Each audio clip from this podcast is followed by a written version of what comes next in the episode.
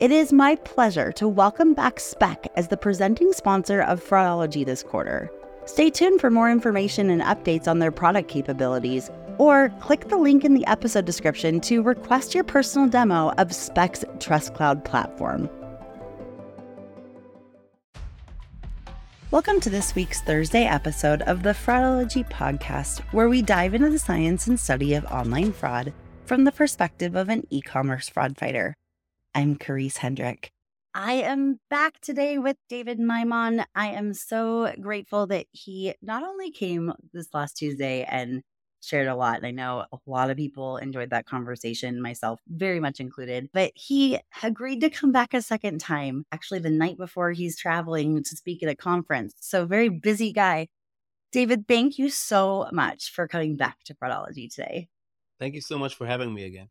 I think it's no secret, especially from our conversation the other day, that we are two kindred spirits looking at this problem from two different perspectives, but we come to the same conclusion in so many ways, whether it's about the fraud threats, whether it's about what happens in the ecosystem if one specific change occur- occurs, or even on specific solution providers who seem to care a lot more about their own bottom line than actually eradicating or even decreasing cybercrime.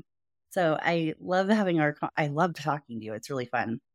It's the pleasure is mutual, right? I mean, uh, sharing those experiences. And then I mean, to me, the reason why it's so experienced is that you are seeing everything you're seeing and you're seeing more from the vendor side. So you're seeing what's going on there as well. And when we talk about the stuff that we see, it kind of complement each other. So I love the the comprehensive insight that we can bring together when we talk about fraud. So it's fun. I do too. Well, and you guys are so much more analytical where you're counting the instances and you're looking at those things from a research perspective. Whereas I'm kind of just picking up signals from various companies that tell me what they're seeing. I'm not even looking at the data because I'm one step removed. Now, granted, if I'm working with a specific company in a consulting capacity, then yeah, I'm looking at their data. But most of the time, I'm hearing it through like secondhand and it's still aligned perfectly, which is not only really cool, but really sad as well. Like, I wish one of us could say, no, I'm not seeing that. Maybe it means that it's better than you think, but no. but in a way, it's good, right? Because uh, we, Validate. in science, we spend a lot of time triangulating data, right? making mm-hmm. sure that what we concluded based on our observations on, on one incident are collecting data using one method are also valid and also true if we collected data using different approach, right? Hmm. And yeah. if other person collected data and they come up with a similar conclusion. So data triangulation is really important, right? Because at the end of the day, the conclusion you can come up with if you have several data sources are way stronger. And so that that's perfect. And again, that's why it's really fun talking to you because again, you help validate some of the things that we are seeing through your contacts. Yes, it's sad that it's actually happening, right? But it helps a lot in the context of what we're seeing, right? I mean, so so if we, we talked about it, I think in the last episode, we started our operation in the darknet. And on the darknet, when, when we spent a lot of time there, there were a lot of people who were just talking nonsense. What's right? noise? it was really difficult to uh, differentiate the really juicy, good, valuable, reliable stuff from the noise you had mm-hmm. there. And so when we presented things in the past from the darknet, there was a lot of suspicion right? Because you were able to observe conversation, people talking about specific stuff, right? Working on specific types of fraud. But companies, they, didn't really experience it. It was so remote. Mm-hmm. Now, what we're seeing is in their backyard. And so when we talk about it, and other people are talking about it or experiencing this in, in, in the context of their workflow, it, ha- it helps validate that the platforms we oversee in, indeed are legit and could be used in effort to fight fraud. So I again, this is what I think it's important and, and complete, sort of speaking. I agree. Yeah, I feel like it's two different sides of the coin, and it is validating. I mean, it's sad, but at the same time, because I also struggle. While it's not the same with you know data and everything else, but wondering, am I seeing the full picture? Am I? I mean, because I I'm not talking to everyone all the time, but I'm certainly talking to enough people where I can get a pretty good sense of okay, this is what's happening in this vertical of e commerce. This is what's happening in marketplaces. These are the different types of threats and methods, as well as everything else. But I think you know, it's valid. You're the other side of the coin where you're just basically, you're not just, you're seeing everything that the criminals are talking about doing. And I'm hearing everything that the criminals have done. And I think that's the, those are the two pieces together. Yeah. That's why it's complete. You know what I'm saying? Right. That's why, you know, you help validate what I'm saying. I mean, whatever you are we validate each other, right? about anyway. I mean, you, that that's the truth, right? But as on those platforms, there, there are a lot of things going on and a lot of disinformation and misinformation, a lot of ripping happening. So by us talking to each other and sort of pinpointing each other to several directions, it helps validate. To me, it helps validate that what we do is really, and the platforms are really legit in terms of the information that is available there. Right. So it's good. No, I'm with you. And before diving into talking about some of the specific methods that we've talked a bit offline and that you post about on LinkedIn that I know many people appreciate, you know, seeing it. It's one thing to know in their bank or in their e-commerce company or marketplace or whatever it is, their fintech that this problem is happening, but it's another to see it in pictures and video from the criminal side that, oh yeah, this is happening. And I know of a few people who have followed your post and actually gone and shown their CEO or the president of their bank, hey, this is what they're doing. This is why our rates for this are going up because look, they're and they're bragging about it. And sometimes the leadership will say, how can they do that? You know, how can they put it on and have anyone not take it down? And I'm like, do people really think there's like a police of the internet? Like, unfortunately, 100% there should be. I am all for that. I have said multiple times, especially in the last several months, that I think that the US needs to be similar. The UK is already following suit, but having a specific federal law enforcement agency just for online crimes because with just the Secret Service doing the money part and the FBI doing this part and that part. And they also have to focus on so many other things externally of cybercrime. There's just way too many cracks, not to mention the local police and how under resourced and just uh, uh, undereducated they are, uneducated they are on current processes. And it's hard to do because you have to keep up with them. So, yeah, but before going into some of those specific threats, I thought it would be interesting to talk a tad bit about what you guys are seeing on your research subjects. You know, to me, the research subjects for your research for your team is cyber criminals. And I think that you know, you and I've talked previously about how much it's changed over the last even three years, but especially the last 10 years. There was some organized crime and there was some street crime, but it wasn't this massive in sheer volume. And at least from my perspective, there's a few different things that have impacted it. And I know we talked a little bit about that on Tuesday, you know, with geopolitical and everything else and the economy and just how easy it is and how there's no repercussions. So more people want to do it and all that. But what are you guys seeing as far as different groups? On the internet? What are they looking for? What are they profiting off of? What are their MOs? Like just that side. We don't always get that perspective on the fraud fighter side.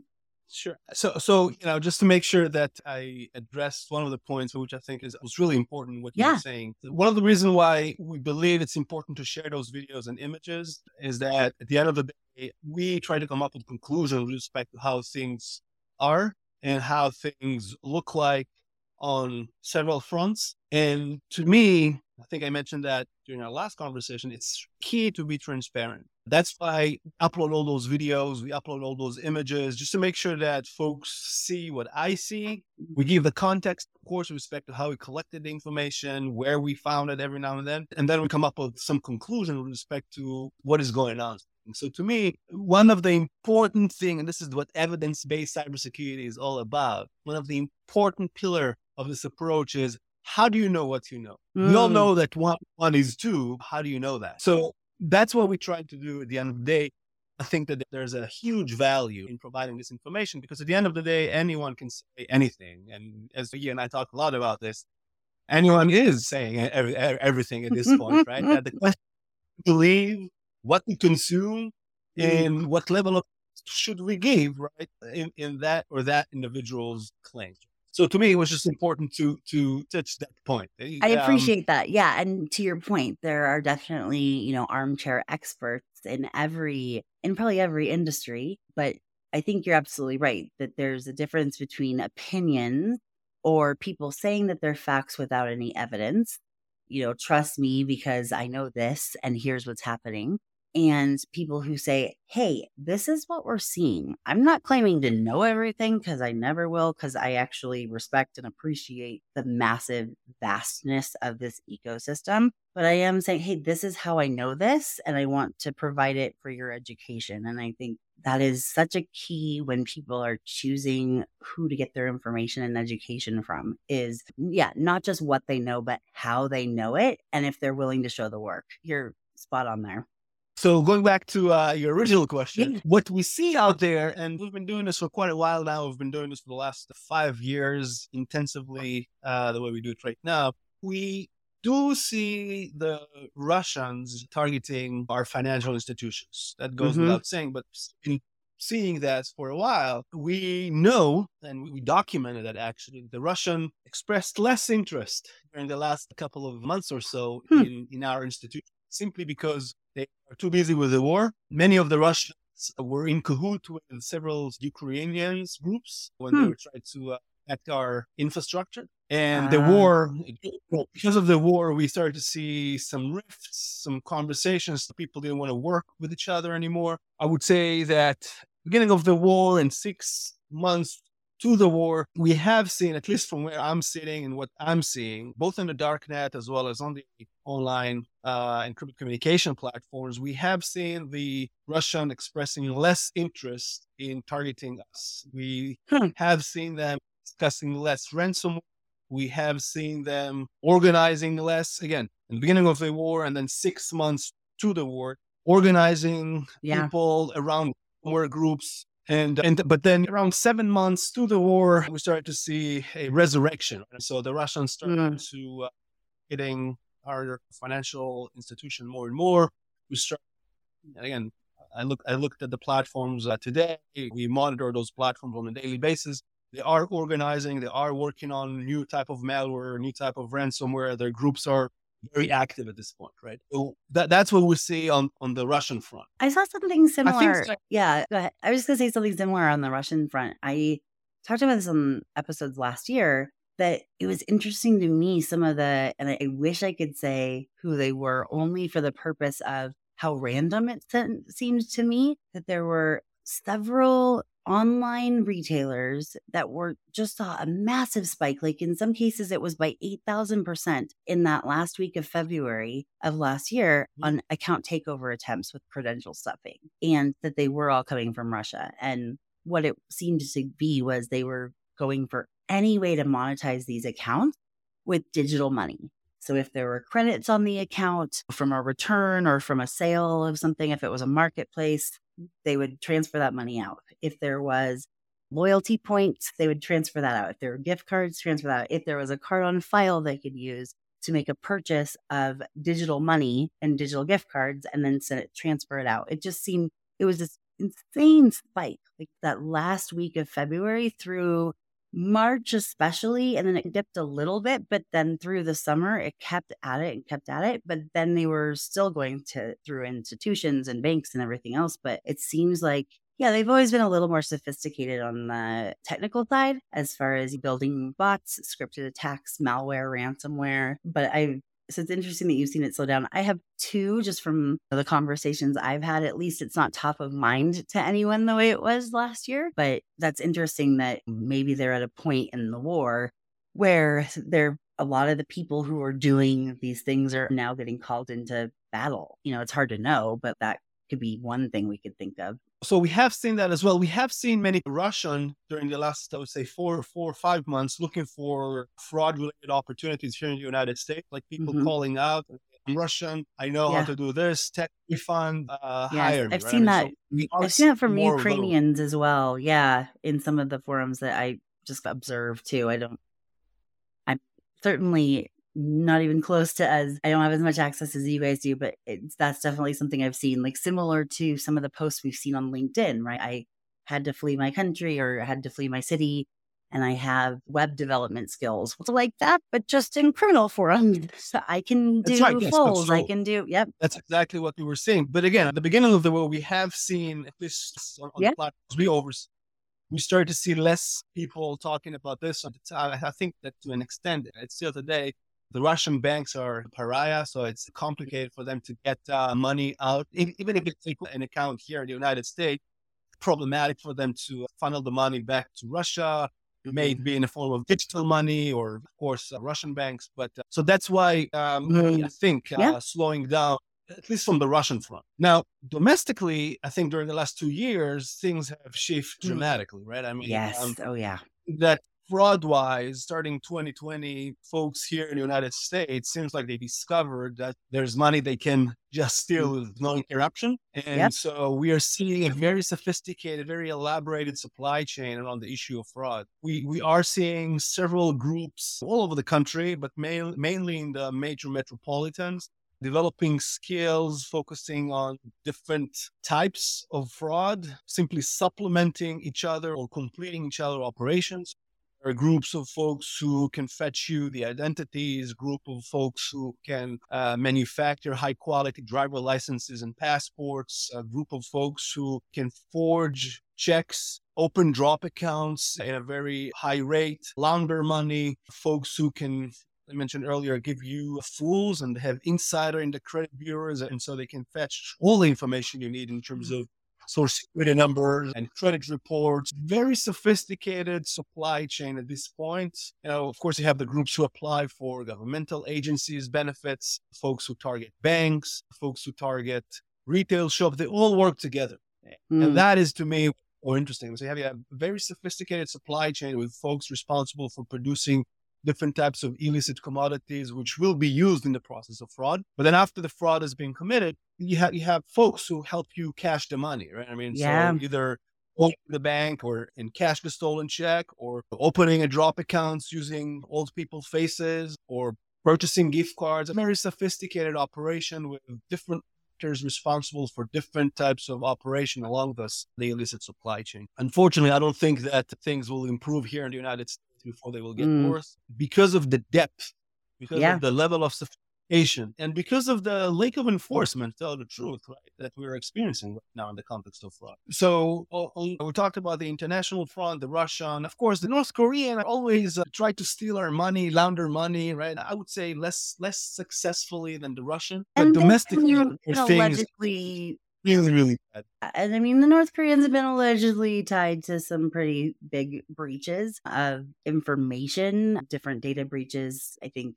one of the ones that was well known that was tied to them publicly was like the Sony breach so long ago, allegedly because of a script that they didn't like about North Korea. But that did end up being monetized quite a bit down the line.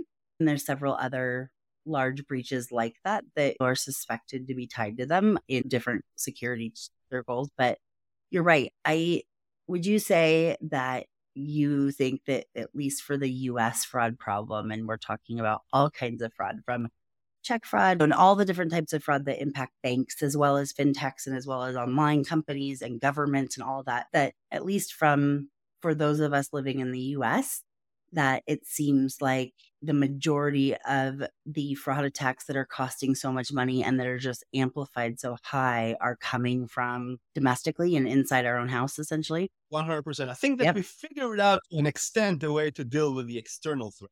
Yeah. So the Russia, was, I mean, we, we kind of figure out, and to tell the truth, I mean, begins to be more and more complicated to do things from afar. I mean, yeah, you can open a, you can still open a bank account, but you know, some some documents and, and, some validity, some authentication process needs to take place, right? And so I think that we have figured that to an extent, but domestically, Free it's like we're not we're not what to do. Uh, yeah, it's like all those identities right now are roaming down the street, and folks are just taking those identities, manufacturing driver licenses, and start stealing money. This is how easy it is. So in the past, if we had to use fake driver licenses in order to get some beer in a bar when we were 16 years old. Right. Today, those driver licenses are being used to open bank accounts and establish bank accounts and take loans and open businesses is is huge. You have driver license, you open a business, and then you can open a bank account, like a business bank account, and apply for a loan or write checks or deposit checks with high balances on them. So it's like we're completely in the dark. People are trying to, people in financial institutions, retailers are trying to figure out what to do in order to keep everything from falling apart. But in my mind, we're still not sure, you know, what to do. And uh, that is to me the sad part because it has been going on for, I would say, over a year. And I still haven't seen mm. any solution. And I know many people will say, yeah, I have the solution. Yeah, I still haven't seen the solution that, the criminals say are working. Will prevent it. Exactly. I mean, the criminals unfortunately, they love those solutions because they figure out a way to bypass them quite quickly. So I still haven't seen a solution that will put us in a better place, not at this point. And again, I'm not familiar with all the solutions. You might get and some I might phone be calls after this now, hmm.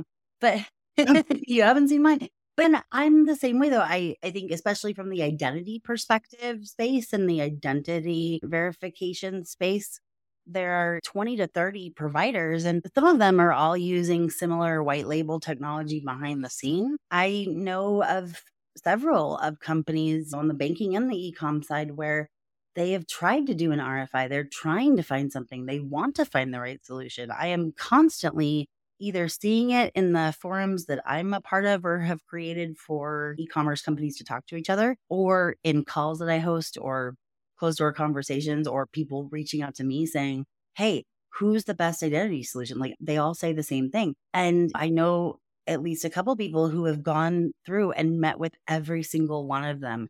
And it is insane their experience. I mean, not only from like an unprofessional perspective, some of them are just like, why, why are you working so hard to get customers if once you get them on the phone, you're just so unprofessional or you're taking other calls or you don't you just want to sit around and bullshit. No, they just need to see your solution for 10 minutes. Or one of them that their MO is to, um, you know, say on their website, book here for a 15 minute demo. And so you do that. And all of a sudden, the meeting invite on your calendar is changed from 15 minutes to 45 minutes. Yeah, it's wait a second. You said 15 minutes. You just changed it to 45. That's a lot of time on my end. Like, I just need to see what are you doing? How are you doing it? And how does it work? And they all claim different things, but they all sound the same. So it's hard to know how are, how is anyone different. And I do know of some of them that, you know, seem to be better than others only because I hear a lot less complaints or there's a couple companies that are like, yeah, we use them. They do all right. But it depends on the use case. And when it comes to the use case of banking or loans, whether that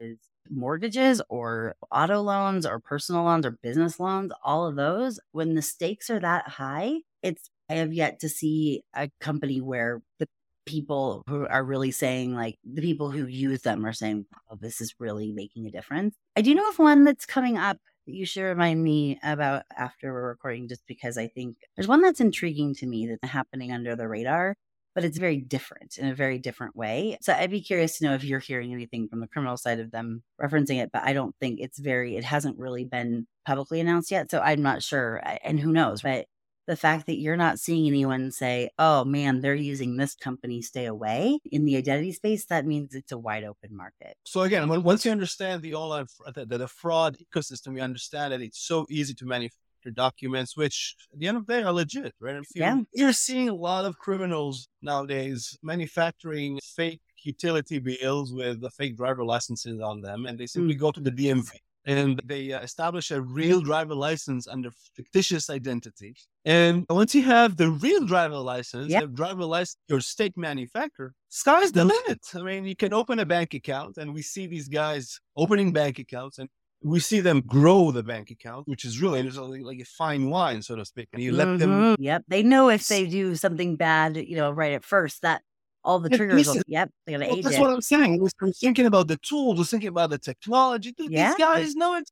What they, they do. I mean, they grow mm-hmm. the account for a period of time. They use the account to submit to to uh, deposit low balance checks. They get some Zelle transaction. They send twenty dollars to their to, to this account and to that account. The account looks legit, but then it's and then at some point when they grow it to an extent that they might can do some real damage, they create some damage by asking for a loan or by depositing check with high balance in it. That's just the reality. Now tell me which tool, right, will allow you to identify that. At the moment, I'm not familiar with any tool like that. Right? Any tool that will allow you to uh, flag a real driver license, mm-hmm. which was manufactured by your by state, the, but under fictitious identity. What are you going to do?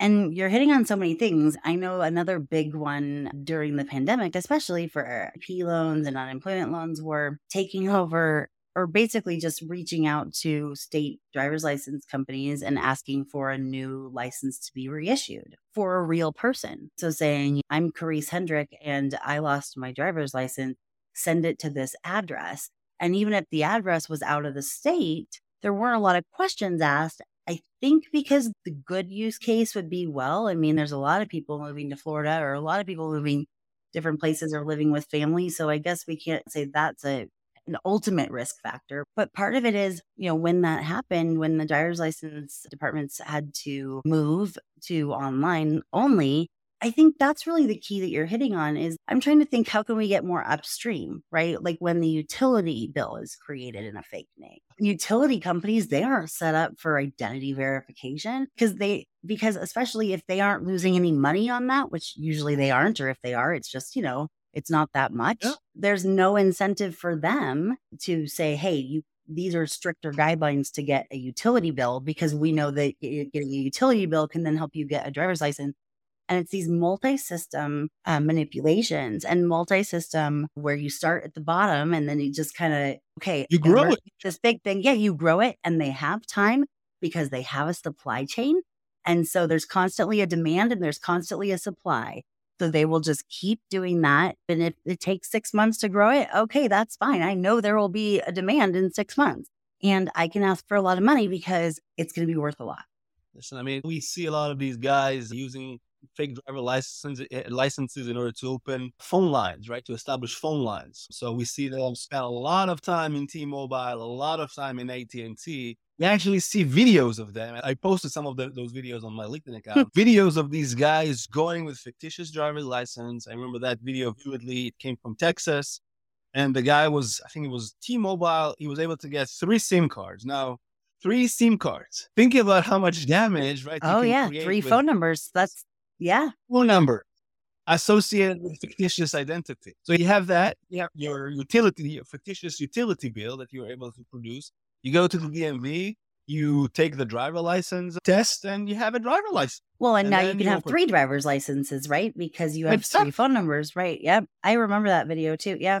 And these so, are the so, things where they're using so, the system against, right? How is a company like T-Mobile supposed to know the difference between that and a person who is getting two phone lines for their kids? Like it's that's the challenge on the business side is if we slow down and we ask more questions, that's going to cost us money because then we are also slowing down the good users. Same with SIM swaps. Yeah. I've talked to a couple people that work for the largest, you know, mobile companies who have said, trust me, we would love to slow down the ability to do SIM swaps. But actually, the US federal government requires us to do them instantly to another carrier. Otherwise, we are a monopoly. It's all these little things that 10, 20 years ago didn't seem like bad policies because also most companies aren't thinking about what can happen before and after their role. And that's something I had Ayelet Biger Levin on the podcast a few weeks ago. And I don't know if you've had a chance to meet her on through LinkedIn, but she's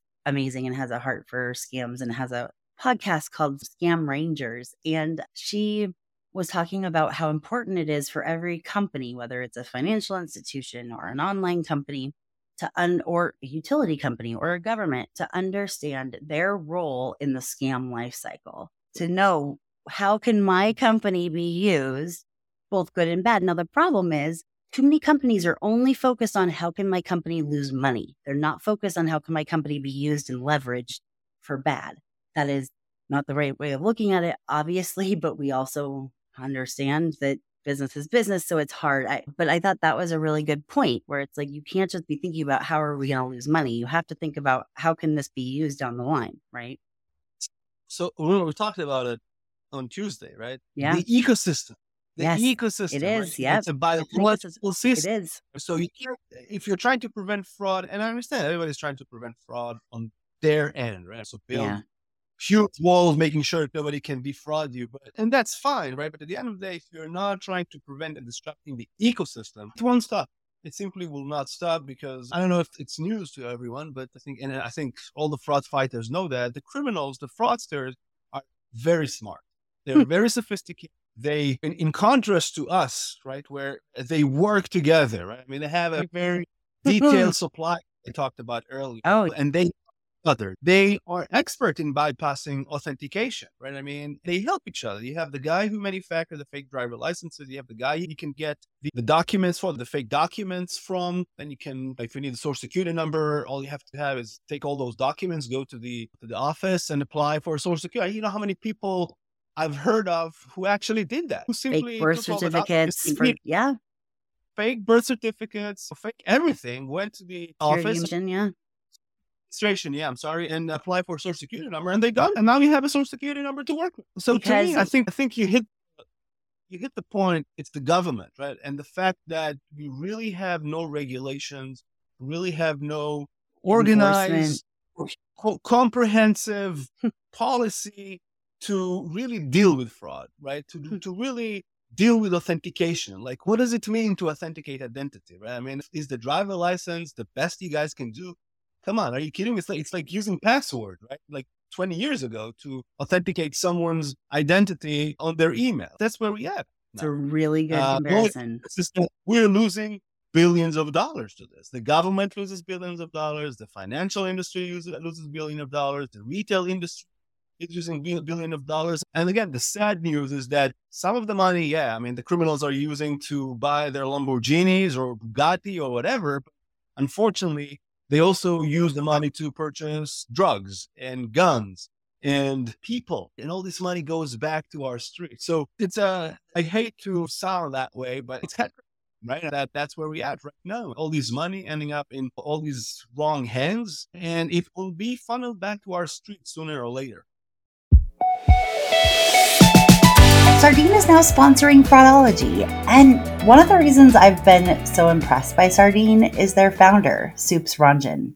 You'll hear my full conversation with him in the next few weeks, and you'll get to hear about some of his experiences and his passion for fraud fighting for yourself. But the TLDR, or the high level summary, is that he started out as a fraud fighter with an engineering and data science background. And he was tasked with quickly identifying a fraud solution for one of the fastest growing companies in the relatively new and high risk crypto industry almost a decade ago. But after learning about the available options for online fraud detection, he became frustrated with the existing tools on the market. And as fellow fraud fighters, I think a lot of us know exactly the kind of tools he was frustrated with. The legacy fraud tools that just return a score or a signal or a yes, no, maybe, without your team getting to understand all of the aggregated data or the value attributed to each data point that goes into calculating that score. Or the vendor who won't give you your company's data for your own models. And their own user interface was probably an afterthought. And let's be honest, Soup wasn't the only one who's been frustrated by the status quo in fraud technology.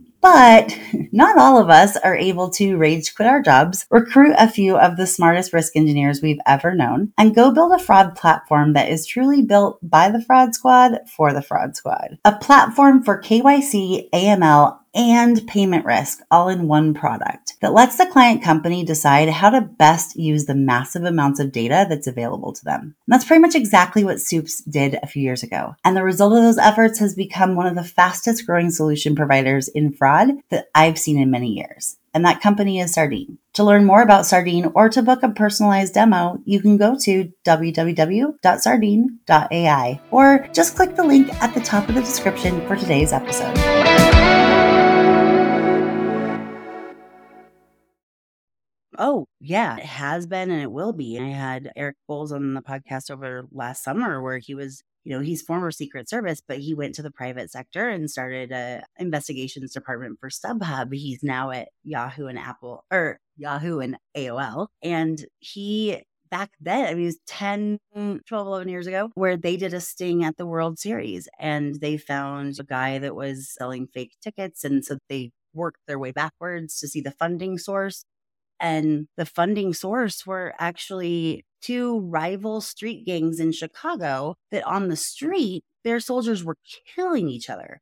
But up above, the two, or, you know, really the head people, the organized piece, were working together on cyber fraud to fund the guns that were killing each other's soldiers. It was maddening. That was 11 years ago. And that stuff happens all the time. And I think we try not to think about it. We don't want to, but the human trafficking piece, the gun piece, the violent piece, the drugs piece, the fentanyl piece, all of those things, they're being funded by the fact that it's yeah. so easy to get away with this. So to me, that's the major issue. And you touched it, right? The fact that the government simply doesn't know what to do. And they can't really come up with a cohesive comprehensive policy that will allow us to authenticate folks in, in a legitimate and reliable yeah i think that they have a lot of challenges too. I mean just putting on my devil's advocate hat and especially when you have administrations or any kind of political position it seems like there's once they actually get in office they're so focused on the next election and the next thing they don't have or what's going to get them elected next time that they don't want to work on those things that are going to take a long time.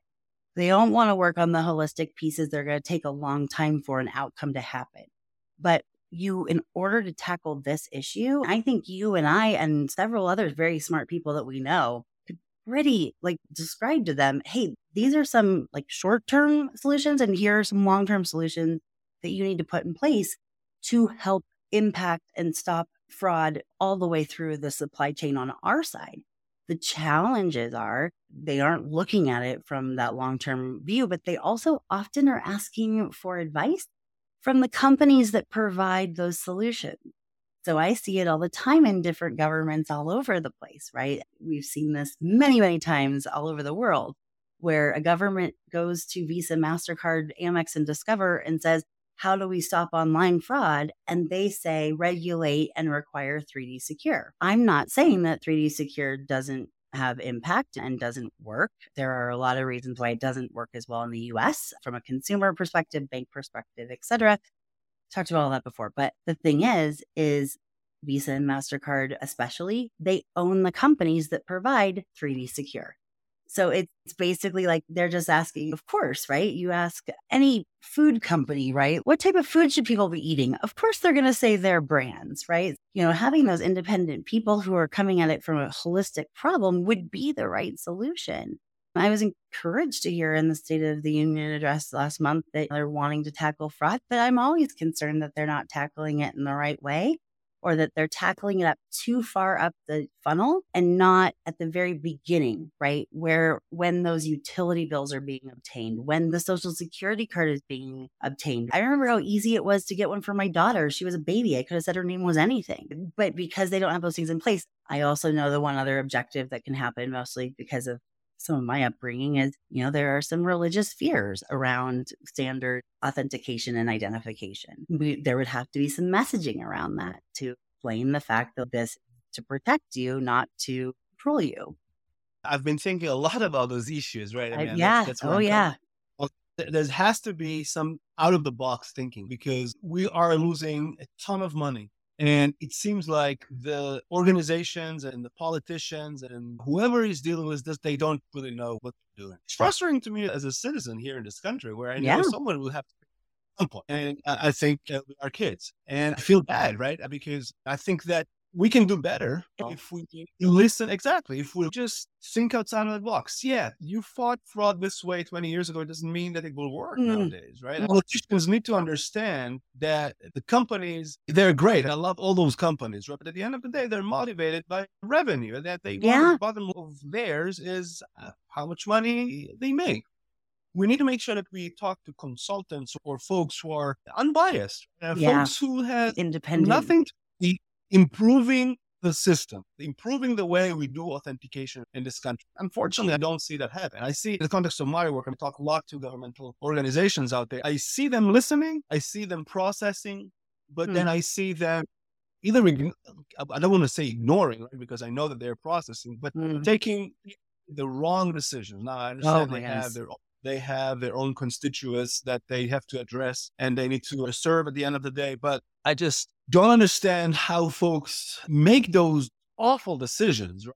and making us, law, us all lose all this money to fraud, which in my mind could be prevented. I wouldn't say quite easily. Can't spend some resources there, but it, you, you, can definitely prevent it. And uh, you were saying just, it you were saying it last week or the other day too, where but the big part of it is understanding what's happening and understanding the ecosystem. And unfortunately, the majority of people, it's a full time and a half, it's a full time and a half and three quarters job just to keep up on how quickly the ecosystem is changing. And of course, the majority of people in government, whether they're in a political office or they're in a government position that they'll have for most of their life, they don't know what's possible so they often will think, oh, this is enough of a ask. Oh, this will be something that only that person will know. Well, no, we somebody who's studied the ecosystem can say, actually, no, you can buy that for five bucks over here, or you can look that up on this company's website over here. You can find half there. Like, you know, so not knowing what can happen is a big part of the problem. But also the fact that the other day you were saying the same, and I couldn't agree with you more, that for the last 20 years, fraud has stayed at a a specific level, more or less. And I think that a lot of that is because it was all externally, it was all international, not all, but the majority, a large majority of online fraud as well as financial fraud that were targeting the US and the US companies as well as US consumers were international. We now are able to know where that device is located, or if they're emulating the device, we know they're emulating it. We have that technology as the US is because there's so much domestic fraud. I was just listening to something on the news this morning that said something about how one of the issues of the economy is that not as many people went back to work after COVID as, you know, they expected. And I'm thinking, yeah, I know exactly what they're doing. They're doing check fraud, they are doing bank fraud, they are doing online fraud, they're doing refund fraud, payment fraud, crypto fraud scams. That's exactly where they're doing. And they're making so much more money and they're not paying taxes on it. That's, and we're at the end of the day, and our children, we're the ones who are going to pay them for that in the end, not to mention all the crime that's going to go up in the meantime. Yeah, and so, yeah, yeah, like the other day you were saying it's not stopping, right? It's not staying under that threshold that we've always, that safe threshold that we've always had it. And I think at the end of the day, criminals aren't going to say, oh, wait, we reached that ceiling of the acceptable level yeah. of loss that the bank set. So we're going to go somewhere else. I know they're going to steal you from house and home and everything else. And that's why you have to get more and more creative because it's not going to be the same. They're not stopping at a certain level. We can't detect a certain amount because they look exactly the same. They're getting the same documents, they're getting the same information that we are. So, how do you tell them apart? And to me, again, what's so sad is the fact that even if the government knows, and I showing them what I see, they are so slow. They don't know how to solve it. Oh my gosh. The bureaucracy is just insane. Think about what we are seeing, how we could have helped the government, right? I'm, Georgia State University is a state institution, right? So my salary comes from tax, mm. taxpayers. Why wouldn't I be able to help some of the government, governmental agencies which are working towards trying to prevent fraud, trying to prevent some of the taxpayers' money to end up in the wrong hand. I've been talking to agencies for two years. They are trying to figure out a way to work with me. I'm state, they're state. Two years. Wow. Can, can, you imagine how much fraud could have been yes. prevented? I still don't understand why earlier this morning I was able to find in one market 150 IRS checks. Why? Why? In one day, 150 IRS checks being stolen from, from New York and the Bronx. Why does the government not reach out and say, "Hey, we understand your state, we're state.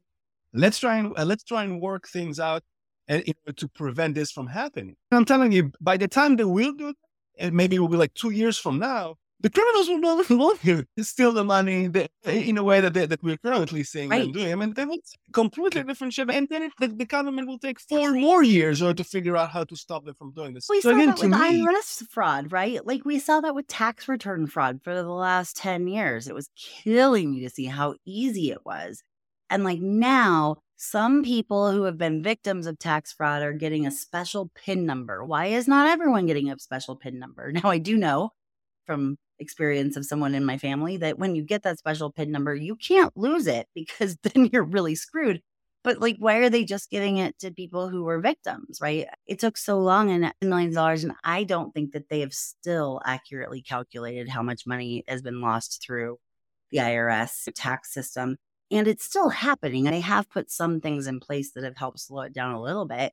But to your point, why go through all of the hassle of filing a tax return on someone else's behalf if you can just go and beat up a mailman and steal all the checks from him in one day.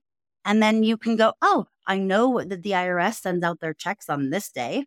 I know it's going to sure, hit yeah. New York by this date. So I'm just going to go steal the mail or I'm going to, you know, take a welding blowtorch to open up. It's just, it's absolutely insane. And I know that the head of the Postal Service, uh, president or the Postal Service Police Officers Association has been very vocal on LinkedIn as well. And I'm glad that you guys are talking to each other. I know I think I can I think I suggested you talk to each other when you already were. And I was like, I that's good. I just want to make sure you knew each other.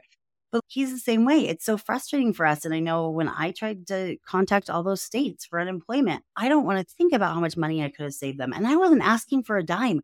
I just was like, hey guys, I see a fire happening. And I know how quickly it goes from smolder to explosion. And you guys move so slow. And I did work with one state, and it was so frustrating to me because I had to explain it and then I had to explain it again. And then I had to tell them what I thought. And then I had to tell, and then they had to think about it. And I'm like, no, but meanwhile, you guys just had a, you lost a million dollars in the last 48 hours. What the heck? So I'm really 100%. So I've been, you've been talking to the government for a while. I've been talking okay. to the government for a while. Mm-hmm. So, and so from our experiences, from our experiences, the only conclusion I can come up with, the only thing I can surmise is that they don't give a shit. That's the only conclusion I can come up with. You know, or it's I, I too much understand. work and takes too much time to understand, and their infrastructure isn't set up for it.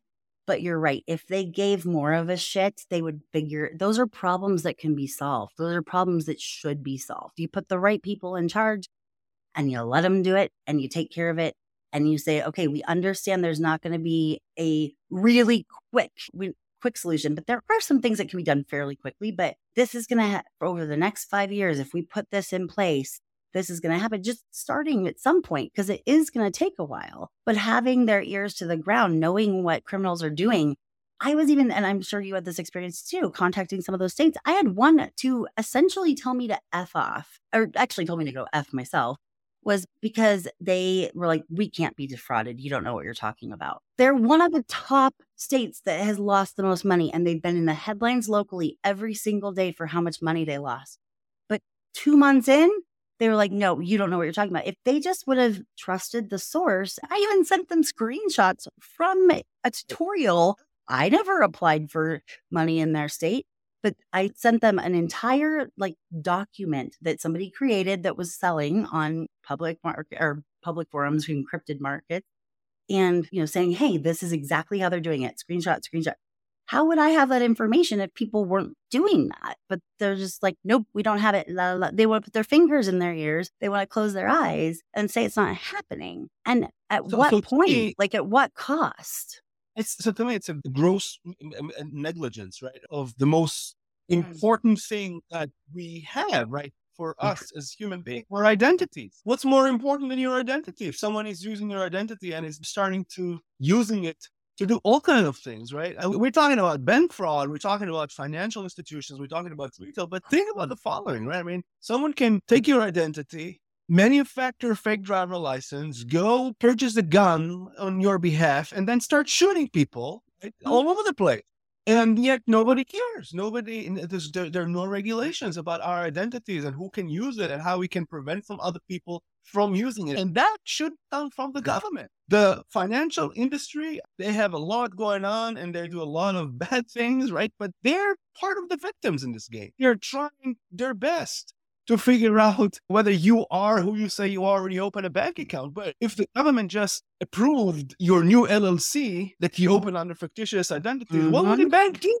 They flag you, right, as an imposter. So to me, we have to start there. We have to start with governmental regulations. They need to acknowledge that there's a huge issue right now and that our identities are being used. Forget about the Russian, right? The Russian are mm. still using our identity we have domestic actors who are now responsible for what we're seeing here in this country. Well, and they can do and, so much more damage because they're in this country, right? They can get the real documents, but they exactly, can also exactly. do real damage because they can pick up the mail. They're not having to rely on all the things that you know out of state or state actors outside of the US are doing to here. It's we're self-inflicting wounds.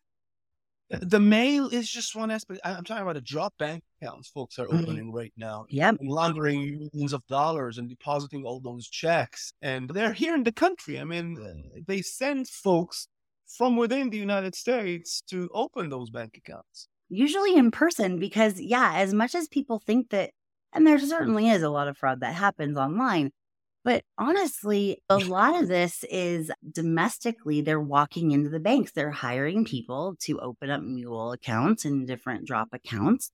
And because they can just walk in. And a lot of companies and banks have not put in as many, they've been so focused on the online factor, and rightfully so that they don't have the same structure. They think, okay, well, I see this person standing in front of me. Their picture kind of looks like the picture on the card. So they must be that person.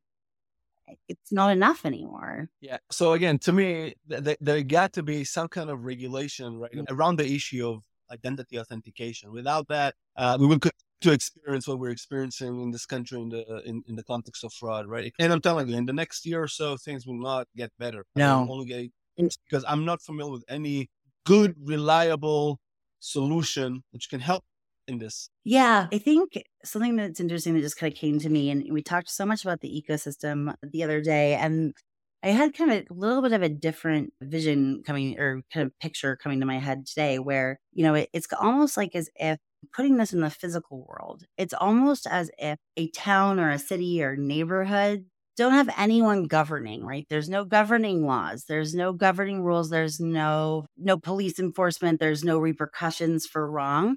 But each individual person who owns land is responsible for only their part.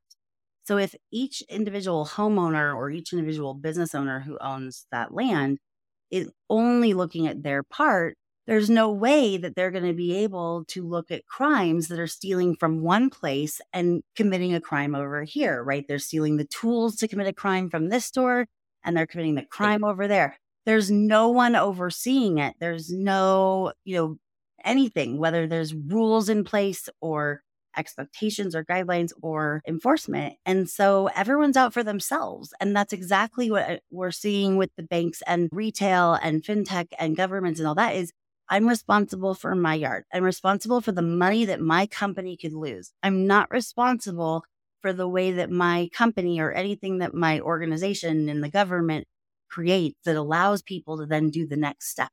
I'm not responsible for the fact that if you know, I give them a social security number, they can now go get a driver's license. And if they get a driver's license, they can now get a phone. And if they can get a phone, they can now get a bank account. And if they get a bank account, watch out. Like we're not there's none of that. And I think that's really what we're talking about today is that need for, I mean, the time was five years ago, but if ever it's a time to start having conversations seriously and understanding that, hey, we're going to have to all work together in a different way. I mean, I've been such a proponent of collaboration on the retail side, especially for the last 15 years of my career. And I can't tell you how much magic I've seen happen in that, where I introduce some of the biggest competitors to each other and they're like, oh, you're seeing that too? How are you fixing it? Okay, what are you doing? And working together on that realm, but we need it way higher up. We need much bigger tent and we need not just the people who care about fraud to do the buy in. We need the leadership, the people who write the checks, who can have the foresight to say, hey, I might have to budget more money now for fraud prevention or for my teams to travel a little bit to go have these conversations and explain from a telecom perspective how all the things we have put in place because i think what really needs to happen next and this is my consultant brain talking but we get all of the people in the room of all those different steps to get something and say what are all the steps? What needs to happen? What are you doing on your end? What are you trying to do to impact it? What else can we do and start putting some things in that will be throughout that scam life cycle not just within that one property that that's right. may not ever happen, but that's what I would love to see is companies saying, okay, you know what? I get it. We have to write a check now, but it is going to be 10, 20, 100 times less than what we're going to pay out in a few years. If all of these things, because think of how many identities are just being grown right now. We haven't even seen them in the market yet. And yeah. you probably know the number. I don't, but I know it's a lot. Yeah, there's a lot going on, and, I completely agree with you. More, we, we see people like organization talking to each other. We see the mm-hmm. government talking to the financial yeah. institutions, but again, the ecosystem. It's not holistically. It needs yes. to be an ecosystem. It needs to be hmm. with the understanding of what's happening all over the board, right across yeah. the board. Respect criminals are using, and in a way, painting those organizations against each other. If you think about it, right? Like, oh, they are hundred percent. Once I have social security number, I can open a bank account, right? When I have a bank account, I can start doing other things. So asking for loans and doing other things. Right? So the ecosystem and understanding how the fraudsters are mm. using those organizations, I think that folks need to pay attention to and come up with a thorough, comprehensive, and clear solution. Without that, it will continue to happen and we won't be able mm. to stop it. Yeah. And it sounds hard because it will be hard, but anything worthwhile is hard, but it's going to be worse of course, it's hard, but I have seen some very impressive programs and systems and technology be built over the last 15 years that we never could have imagined back then. And I've seen them be effective. There are definitely some people within our industry who get a little apathetic and who say, like, oh, it's hard to, you know, there's too many steps. So I guess we just need to keep writing off money. But no, there are so many people that care about this. And if they're brought together in a room and told, hey, we get it. This isn't just about protecting our own yard, it's about protecting the neighborhood and getting the government involved to do that and all the steps. There are a lot of things that can be done that won't actually impact the everyday person either. And you know what's going to impact them worse when their identities are stolen or when somebody asks yeah. for their driver's license to be sent to another address so they can rack up credit in their name and how hard that is. The alternative is so much worse. But the challenge is, I think, in our society, we become so attached to wanting instant gratification and wanting an instant fix. And if there's too many steps, then it's too hard. Well, because we're seeing these guys not stop at that two or 3% level and they're just keep taking and they're recruiting more people because they're posting pictures all over social media with, as you said, dollar bills all over their arm and all these watches, and their friends or even other people are like, wait, how'd you get that? I want to do that. It's just going to yep. keep getting worse and worse. And I've already seen several companies have to go out of business because of the cost of fraud. It's going to get worse. So, so it's important we understand the trend. It's important we, we mm-hmm. understand how folks are, how the criminals are working. Yes. And then come try to come up with solutions which are effective. Yeah, you don't, you don't, that's what I keep telling my students. At the end of the day, if you have a smart solution, you don't have to be sophisticated selling it. You hmm. just need to be smart. That's, that's all. Oh, talking oh, your way oh and gosh. impressing people is, you know, pyrotechnics and all that. I mean, that's good if you don't have most of the companies. You, yes, most of the companies I see that are spending so much money to try to get people to buy their solution, whether it's Michelin star restaurants or it's these huge events or sending $300 bottles of whiskey or whatever, you know, courtside seats or whatever crazy things happen because they do on cybersecurity, but also cyber fraud side. Almost always those companies are the ones that don't actually have a good solution. They have to do that to your point. But I'll see other companies where it's like, they're just chugging along and they're like, hey, we just want to help stop this problem. And there at some point the whole market goes oh wait they don't care as much about that. They're just doing they're not even trying that hard to get my business. It must mean that they have a lot of business already and they must have a lot of business already because they're working. But that's not always the case but it certainly is part of it and i do think that we need investments in technology to be able to keep up with the ecosystem. But from your whole point throughout our conversation it's important to be looking at the ecosystem and have the ecosystem be your goal, not just protecting one company or ha- or getting a bunch of money for your company and your family. Exactly. The ecosystem should be the goal, right? Mm-hmm. And the trends on the ecosystem should be the goal, right? So identify those trends and coming up with solutions rapidly. That's what it's all about. Okay. So I shouldn't be surprised by this that, you know, I always think that there's so much time to talk about things, but then especially when I get passionate about a topic, I then start taking up time as well. But it's fun to talk to somebody who has similar frustrations and observations because I am often the only one of the only people that has this 10,000 foot view of my ecosystem on the anti fraud side on retail and some banking that it's fun to talk about and go, yes, this is the solution we need. But I'd love for you to talk a little bit about some of the other trends. You you you did a good job of talking about how easy it is to get a driver's license and some of the things you're seeing there. Um, and especially on banking side, but especially, you know, for retail e-commerce, for marketplaces, for other things like that. What are some of the other big things you and your team are seeing and tracking right now that these companies should be aware of? So, so yeah, this is really important for me just to mention that we're seeing this. Check theft is still going on. We are seeing very large number of checks being stolen all over the country. People talk a lot about washing the checks. It doesn't really happen anymore. Folks are now cooking the check.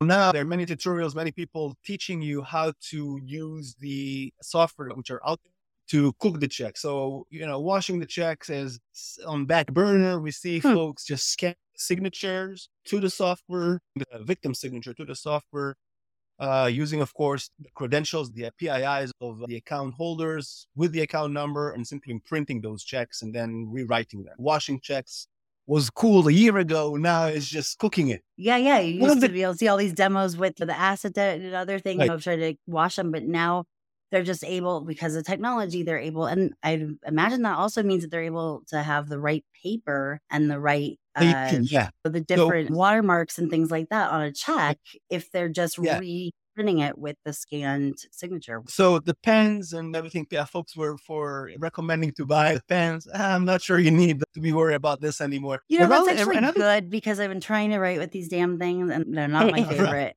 And I also just don't write checks anymore. So there's that. But wow. So we've seen a lot of folks uh, stealing the checks. Uh, in the context of the checks, we also see a lot of compromised bank accounts folks are selling.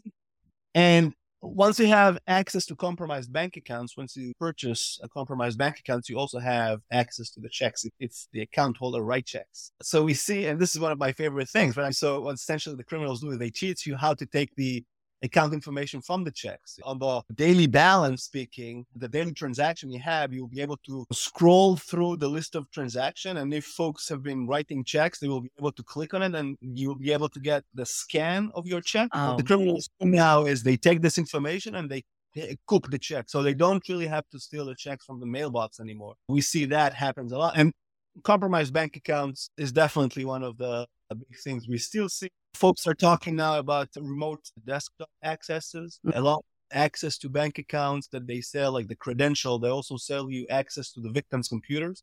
So yes. that is kind of a thing, right? Because banks are now doing security by preventing traffic from unknown networks to their network. But now the criminals are using the victim's computer in order to access their bank account and send money all over, right? So we see that. Well, and back to that malware from Russia is one of the biggest ones It allows them once they're, they can send any kind of email or anything to just have them click that link. Once they have that, not only is it all of their login information and the session data, right? So what the IP address is, what the device is, what the browser language is, etc. They're also then given Ursnif will allow them access to that victim's computer. So yeah, if they figure out, okay, we really this is a high net worth individual, they probably have a lot of money in their bank account, then we're going to target them. It's not that hard anymore because you're right. They can now just access the victim's computer. And it's similar to getting an ID on an actual ID from the DOL. It's how can you tell the difference between the victim and the the criminal if they're using their computer and they got an actual driver's license and they're doing all the things. It's it makes it's but it's yes. hard, but it's not impossible. There are definitely ways. There are just even for those situations, there are either solutions or processes that I think that, that I can think of right away to go, well, but if you did this or this, that would at least slow it way down. So the, it's That's not impossible because I never want anyone to just throw their hands up and be like, no, hard. way harder than it was before. But yeah, I think there's a combination be, of solutions. One hundred percent. I will say just one more one more trend we're seeing that is relevant yeah. to banks, and then I'll talk. Yeah, a possible solution which I think banks are trying to implement. A smaller bank do not, and maybe mm-hmm. they should time on that. The, the next big thing is definitely the drop back bank accounts. All those identities folks now have access to on the streets are being used to open bank accounts. I said because we're seeing a lot of drop, a lot of business drop accounts being opened as well. We're talking mm-hmm. about businesses which the criminals are establishing and then growing uh, using fictitious identities. But we also see the criminals stealing legitimate businesses' identities. So they open bank accounts of existing companies under the same company's name, just adding an S or a D or an E at mm. the end of the board. Mm. Mm-hmm. And uh, doing that, uh, they're able to launder, launder a lot of money, right? I'm familiar with several victims who lost more than $2 million to these kind of scammers. And we are seeing more and more of those drop accounts being established. It's a major thing right now. And I think that banks should definitely pay more and more attention to that.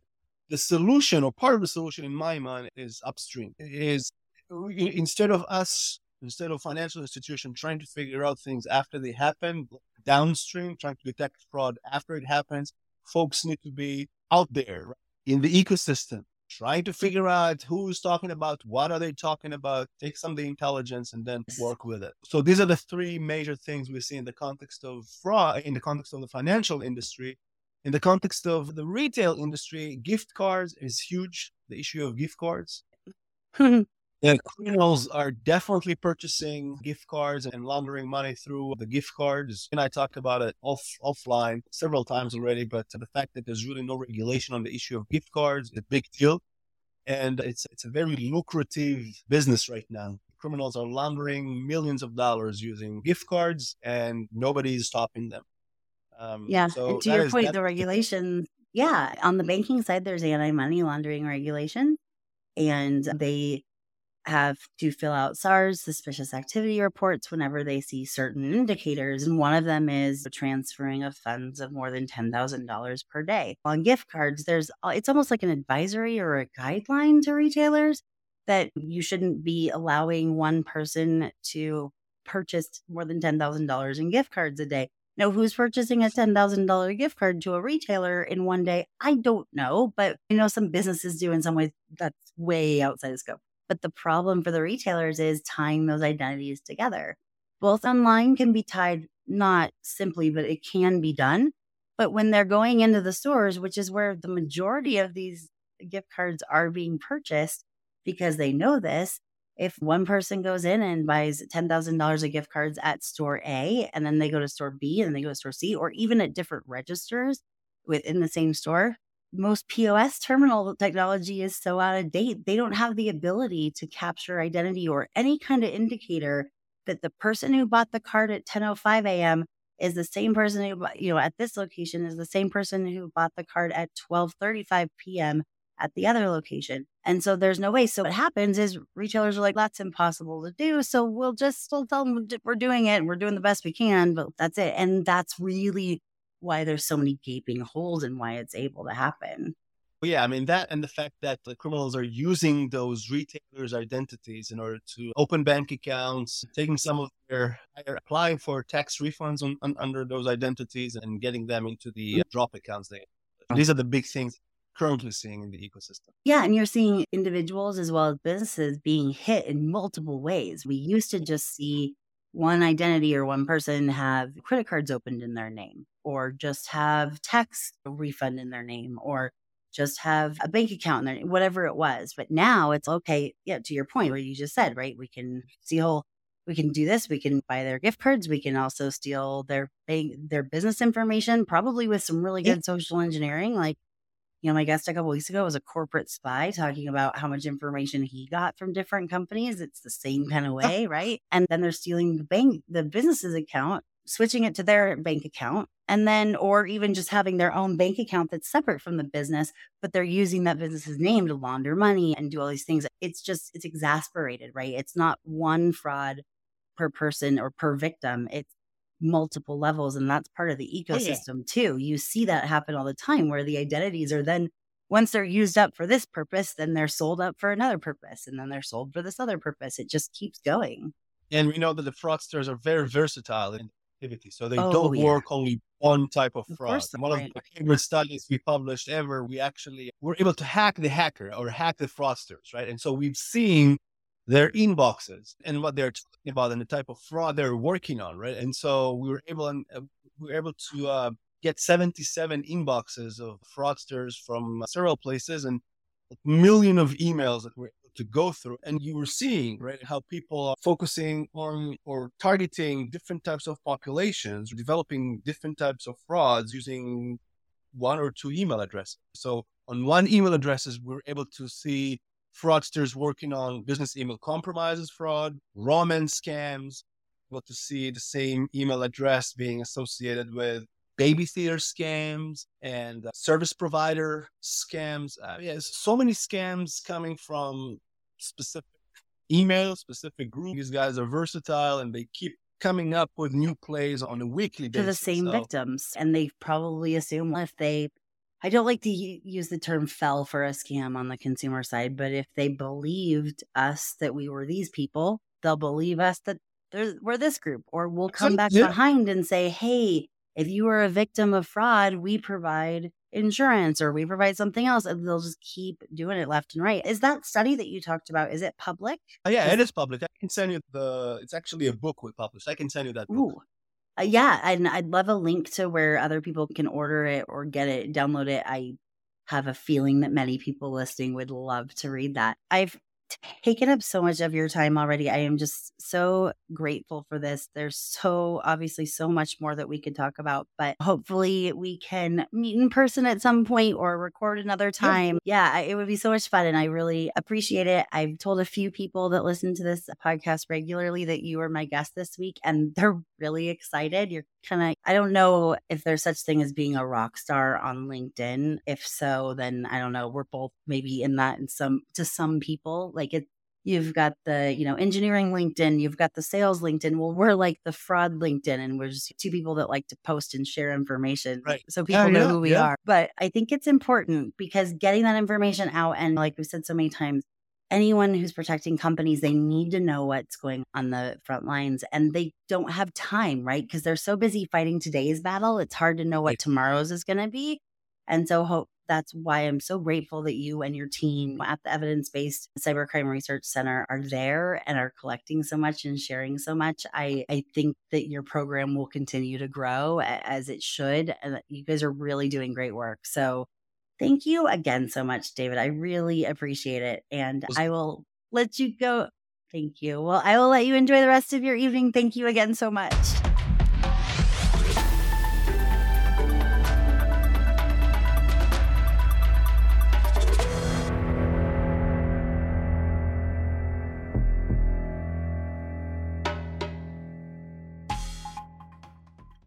Thank you again to Spec for sponsoring today's episode. I'm really excited for more online companies to see what's possible with their fraud infrastructure. Spec's Trust Cloud is way more than just another fraud product, and I hope you'll visit www.specprotected, that's S P E C P R O T E C T E D.com to learn why.